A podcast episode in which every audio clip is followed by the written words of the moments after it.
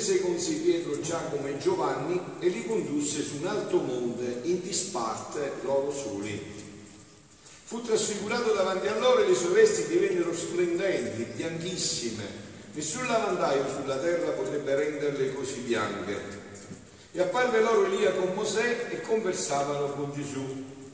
Prendendo la parola, Pietro disse a Gesù, Rabbi, è bello per noi essere qui. Facciamo tre capanne, una per te, una per Mosè e una per Elia. Non sapeva infatti che cosa dire perché erano spaventati. Venne una nube che li coprì con la sua ombra e dalla nube uscì una voce. Questo è il figlio mio, l'amato, ascoltatelo. E improvvisamente, guardandosi attorno, non videro più nessuno se non Gesù solo con loro. Mentre scendevano dal monte, ordinò loro di non raccontare ad alcuno ciò che avevano visto, se non dopo che il figlio dell'uomo fosse risorto dai morti. Ed essi tennero fra loro la cosa, che cosa, chiedendosi che cosa volesse dire risorgere dai morti. Parola del Signore. Parola del Vangelo cancelli di tutti i nostri. Siano lodati Gesù e Maria. Innanzitutto carissimi avanti ci sono ancora tanti posti vuoti, se non volete stare in piedi potete venire a accomodarvi, eh? così state comodi e entrate più profondamente. Adesso dicevo, entriamo in questa parola di Dio così meravigliosa di questa domenica, seconda domenica di Quaresima. Voi soprattutto che siete venuti sicuramente avreste dovuto, come dire, cogliere una parola proprio per voi, personalmente per voi. Qua abbiamo iniziato il Vangelo dicendo in quel tempo Gesù, quel tempo quindi può essere anche stasera, anzi è proprio stasera, oggi, Gesù li prese con sé e li condusse su un alto monte, qua stiamo a 900 metri, siete su un alto monte, vi ha condotto su un alto monte, non è un'idea, la parola di Dio si realizza veramente, vi ha condotto su un alto monte in disparte, fatto una giornata di ritiro per parlarvi. Per parlarvi che cosa? Per dirvi che cos'è la trasfigurazione. Stamattina il Papa ne ha parlato all'Angelus. È un anticipo, ha detto il Papa, delle risurrezioni pasquali, delle apparizioni, veramente, ha detto pasquali. Perché si preparassero alla croce, no? Allora noi l'abbiamo già detto, è vero, voi ormai avete già le idee chiare, voi non siete di quelli che si faranno vendere per fessi, voi sapete che bisogna necessariamente passare attraverso la croce, ma che però la croce non è l'ultima parola, la croce è la penultima parola, l'ultima è la trasfigurazione, è la risurrezione, questa è l'ultima parola. E stasera Gesù ci vuol far fare, ma già l'abbiamo fatta in tutta questa giornata, ma stasera la arriviamo al clou, al vertice di tutto questo facendo proprio questa esperienza. Per arrivare, per prepararci a passare questo momento di Quaresima con la gioia di chi attende un grande evento, la Pasqua, il passaggio dalla tristezza dell'umana volontà alla gioia senza fine della divina volontà. Il Vangelo di questa seconda domenica di Quaresima ci presenta, come abbiamo detto, la stupenda scena della trasfigurazione. Questa è una festa, una festa prediletta dai nostri fratelli ortodossi, perché ci rivela, oltre alla realtà della natura divina di Gesù, Gesù ha fatto vedere chi era, chi era anche Dio, non era solo uomo e tutto uomo, ma era anche e soprattutto tutto Dio. Quindi questa ci rivela la realtà della natura divina di Gesù, ma anche la nostra realtà escatologica quella che abbiamo contemplato tutta la giornata. Non vi preoccupate per la parola, non è parla di la realtà degli ultimi tempi. Qual è il fine della vita? Perché siamo stati creati? Perché ci è stata donata la vita? Che cosa ci attende? Quindi questa è l'escatologia, l'ultima realtà. Infatti, la vera condizione di Gesù, figlio di Dio, e splendore della gloria del Padre sarebbe stata di essere sempre come l'hanno visto Pietro, Giacomo e Giovanni sul monte Tabor. E per miracolo che non lo era. Vi ho detto, no, è come se lo sole si chiudesse in una lampadina. Sole che si chiude in una lampadina. La natura divina, il Dio che i cieli e la terra non possono contenere, si chiude in un corpo umano ed è tutto uomo e tutto Dio. Questo avviene anche in ogni atto che noi facciamo della divina volontà, l'incontenibile che entra in un atto della creatura, qualunque essa sia, naturale o spirituale. Quindi la sua umanità velava la sua divinità. Ma nella trasfigurazione ha voluto lasciare intravedere come attraverso spiragli luminosissimi chi veramente era. Questo dice San Tommaso nella Summa Teologica, chi realmente era. Il termine gloria viene dall'ebraico kabod e significa la densità della realtà divina, non solo in se stessa, ma anche in noi. Infatti, anche noi siamo chiamati ad essere abitati dalla gloria. Vi ricordate? No? Stamattina abbiamo iniziato con quell'articolo di quello scrittore laico che ha scritto ma come era l'uomo prima del peccato originale? Quella gloria, la grazia infatti non è altro che il germe della gloria.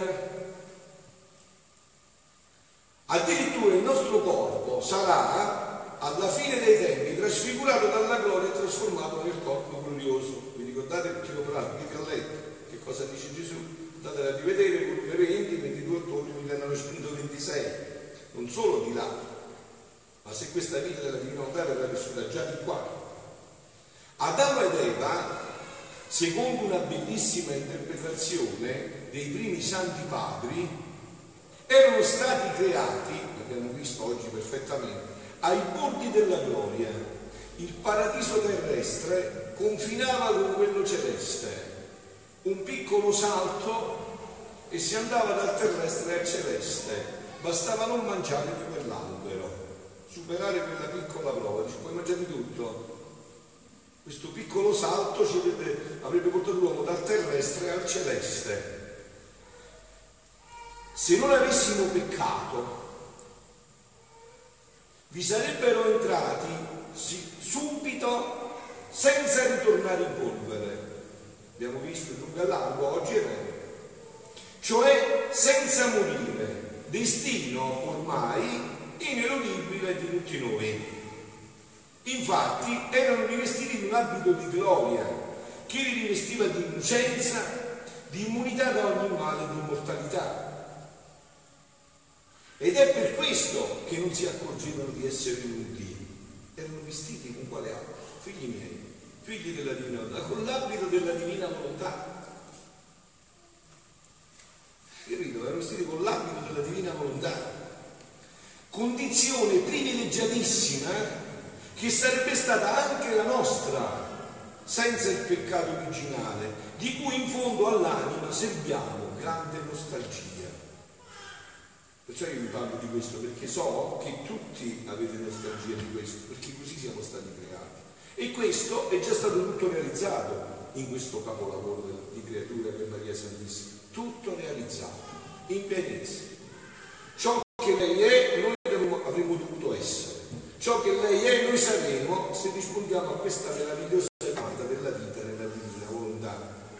Ma appunto dicevamo, ma questa possibilità c'è ancora per l'uomo o è stata tolta per sempre? Il peccato, questo peccato originale, ha tolto questa possibilità all'uomo o l'uomo può ritornare in questa gloria, anzi come dice il Catechismo della Chiesa Cattolica 174, 75, 76 che vi ho fatto vedere, o anzi questa gloria addirittura la nuova creazione sarà ancora più bella della prima creazione? Ecco qua, adesso concludiamo questo ritiro con questo brano meraviglioso in cui si dice proprio questo. È un brano del giugno 26 1932. Gesù parla a Luisa proprio di questo eh, sacrificio di Abramo che avete sentito, no? che non è un modo di dire. Veramente Abramo era pronto a scannare il figlio, ma veramente e realmente. Non è che è un modo di dire, non c'è nessuna esegesi che può dire che è un modo di dire, proprio così. Abramo era pronto e tenete presente una cosa, quello che Abramo è stato risparmiato, a lei non è stato risparmiato. C'è un'espressione sconvolgente nelle ore della passione, se voi fate con profondità le ore della passione, e vengono le travegole. A un certo punto, mentre Gesù sta andando sulla croce per morire, lei dice al figlio, eh figlio mio, ti voglio morto e morto crocifisso, proprio così, come Dio ha stabilito, devi morire. Molti di voi siete mamme, cioè avete mai riflettuto su questo punto? Ti voglio morto e morto crocifisso, perché questa è la volontà di Dio e questa è la volontà della mamma di Dio e mamma tua. Sei. Ti voglio morto e morto crocifisso. Quello che Abramo è stato risparmiato, a Maria non è stato evitato anzi ha dovuto accogliere tutto questo in pienezza per donare, amare e salvare i crocifissosi. Eh, riflettete un po', eh. fatevi una decina d'anni di, di contemplazione eh? su questo mistero ineffabile. Quindi, figlia mia, dice Gesù, salto perché non, non posso più, abbiamo parlato tanto, adesso dobbiamo più pregare. Figlia mia, tutto il bene della storia del mondo sta affondato nel sacrificio voluto da me, dalla divina volontà, dalle creature, dalla mia suprema volontà. E quando più grande il sacrificio che chiediamo da essa, dalla creatura, tanto più bene raccogliamo dentro. Maria ha chiesto il massimo, è stato racchiuso il massimo bene. E questi grandi sacrifici li chiediamo quando sentite le, le creature con i loro peccati meritano che il mondo fosse distrutto. Uè, non l'ho detto io, l'ha detto lui, quindi se avete qualcosa da dire parlate con lui. Eh. Io non l'ho detto io, sta scritto qua. Sono parole sue di Gesù. Facendo noi uscire da dentro il sacrificio, invece della distruzione, che capolavoro, la novella vita delle creature. Ora tu devi sapere che in questo punto della storia del mondo meritavano che le creature più esistessero, sta parlando di Noè, tutti dovevano perire. Noè, con l'accettare il nostro mandato e con l'esibirsi a grandi sacrifici e per sei lunghi anni di fabbricare l'arca, ricomprò il mondo e tutte le future generazioni. No, voi vi immaginate la scena di Noè nel suo paese, il sole che spaccava le pietre, e noi che faceva l'arca. Popolo che cosa andava? I paesani che andavano? Esce all'Alzheimer verso la testa. E lui che faceva? Inchiodava e pregava. No, pregava e inchiodava. Certo che Dio teneva fede alla sua promessa. Saltiamo però, è molto bello brano, poi lo leggete voi, giugno 26, 1932, io salto ai punti. Dopo un'altra distanza di tempo della storia del mondo venne Abramo e il nostro volere comandò a lui che sacrificasse suo figlio.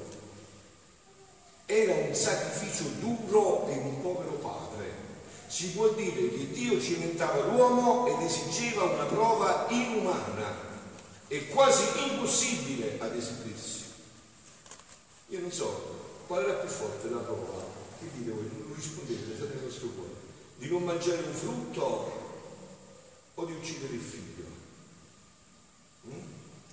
Molto tosta questa di Abramo, eh? Però aveva detto Maria è andata oltre, lei non è stata proprio risparmiata. Ma Dio tiene il diritto, sentite, di chiedere ciò che vuole e qualunque sacrificio che vuole. Povero Abramo fu messo a tale strettezza che gli sanguinava il cuore e sentiva in se stesso la morte, il colpo fatale che doveva vibrare sul suo unico figlio. Il sacrificio era esuberante, tanto che la nostra paterna bontà ne volle l'esecuzione ma non il compimento, sapendo che lui non avrebbe potuto vivere, sarebbe morto di dolore dopo un atto si straziante di uccidere il proprio figlio. Questa Maria non è stata risparmiata, Maria sapete perché non è morta? Perché la divina vita, la divina volontà, se non moriva, dice, il Papa anche, questo Papa Francesco ha chiesto pochi giorni, poco tempo fa, ma chi ha sofferto di più? La mamma o il figlio? Chi soffre di più? Una mamma vede morire il figlio e il figlio che sta morendo. D'uccidere il proprio figlio perché era un atto che superava le forze della natura. Ma Abramo tutto accettò, non badò a nulla né al figlio né a se stesso che si sentiva consumare di dolore nel proprio figlio. Se il nostro volere, come lo comandò, non avesse impedito l'atto fatale ad onda che sarebbe morto insieme col suo amato figlio, avrebbe già fatto il sacrificio da noi voluto. Primo sacrificio, Noè ha salvato l'umanità. Ora questo sacrificio fu grande, esuberante e unico da noi voluto nella storia del mondo. Ebbene, questo sacrificio lo elevò tanto che fu costituito da noi capo e padre di tutte le umane generazioni. Infatti sapete che tutte le religioni monteiste chiamano il padre Abramo. Ora veniamo a noi e concludo. Così vi riportate il ricordo stupendo di questa giornata meravigliosa che abbiamo vissuto insieme. Ora, dopo un'altra distanza, dopo di tempo lunghissimo, volendo dare il regno della nostra volontà volevamo il sacrificio dove poggiarlo. E che mentre la terra è allagata di peccati, ho detto il 1923, 32, 1932, pensate adesso, mentre la terra è allagata da peccati e merita di essere distrutta, il sacrificio della creatura ce la ricompra. e, suo, e, e nel suo sacrificio richiama la divina volontà a regnare e a far rinascere nel mondo la vita novella del mio, del mio volere in mezzo alle creature. Avete visto dove viene il mio ottimismo, la mia speranza? Perché c'è stato già chi ha buttato il sangue per noi. Ecco, perciò chiedevo il sacrificio prolisso, sta parlando a Luisa, della tua vita sacrificata dentro di un letto di dolore. Ricordate, lei? Luisa ha vissuto 82 anni quasi, di cui 62 sempre a letto, si riposava, e 19 in semiletto, 82 anni. Lei nei suoi scritti, a volte a me mi viene da, da sorridere, parla del sole, non ha mai visto niente stato suo metro qua, non ha visto mai niente. Chiusa là per 82 anni quasi a sottoporsi a tutte le prove possibili e immaginabili. Sacrificio così lungo, così prolisso, senza piaghe da dipubito, senza niente, sacrificio così lungo, così prolisso. Era la nuova croce, sentite, che non ho chiesto e dato a nessuno, che doveva formare il tuo martirio giornaliero, non un giorno sì e un giorno no, un giorno sì e un giorno sempre, tuo martirio giornaliero, e tu lo sai quale e quante volte mi hai mosso la mente. Qual è quella mente di Luisa? Luisa parla sempre del Gesù, Gesù, tutte le sofferenze che tu hai, ancora di più, sempre di più per salvare il mondo. Però io non una cosa chiedo da dopo questa sofferenza, io non posso uscire perché mi fai restare come una pietra, vieni tu, deve venire il sacerdote. Neanche in questo è stata condannata. Deve venire il sacerdote. Se non viene, quando viene, viene. Deve venire il sacerdote. Ma io non voglio dare fastidio, deve venire il sacerdote. Figlia, e concludiamo, eh? quando voglio dare un bene grande, un bene nuovo alle creature, do croce nuove e voglio un sacrificio nuovo e unico. Croce che l'umano non si sa dar ragione, ma c'è la mia ragione divina, cui l'uomo è obbligato a non investigarla, a chinare la sua fronte e ad adorarla. E poi si trattava del regno della mia volontà, la cosa più grande che c'è in cielo e in terra. Non c'è cosa più grande. Si trattava del regno del Padre nostro. Questa è parola di Dio. Fiat, voluntas tua, sicuri in cielo e in terra, la cosa più grande. Si trattava della cosa più grande. E il mio amore doveva inventare e volere croci nuove e sacrifici non mai ricevuti per poter trovare pretesti, appoggio e forza monete sufficienti e catene lunghissime per farsi legare dalla creatura. È il segno certo quando vogliamo dare, udite carissimi, un bene grande e universale, voi che state vivendo la trasfigurazione pienamente, eh, di più, eh? È il segno certo quando vogliamo dare un bene grande e universale al mondo, nel mondo, è chiedere da una creatura un grande sacrificio e la prolissità, capite questa parola, la lunghezza di esso, del sacrificio. Infatti 82 anni. E la prolissità di esso sono assicurazioni e certezze del bene che vogliamo dare. E quando troviamo chi accetta, e Dio sia benedetto, in Luisa ha trovato chi ha accettato tutto, fino in fondo, tutto, ma proprio tutto, e quando troviamo chi accetta, lo facciamo un portento di grazia e nel suo sacrificio formiamo la vita di quel bene che vogliamo dare e c'è la possibilità adesso di riceverlo tutti. Beati voi che avete vissuto insieme a me questa giornata che è stata molto più bella della trasfigurazione che ha visto Pietro. Anche noi potremmo dire molto di più. Facciamo tre tende e stiamo qua a contemplarci questa gioia che Dio ci ha dato. Perché voi sapete poi che già uscito di qua c'è la croce che ci attende. Ecco perché il Signore ci ha portato sul tavolo, per farci portare bene la croce nella certezza che non è l'ultima parola, ma che ci attende la trasfigurazione, la risurrezione. Siano lodati Gesù e Maria.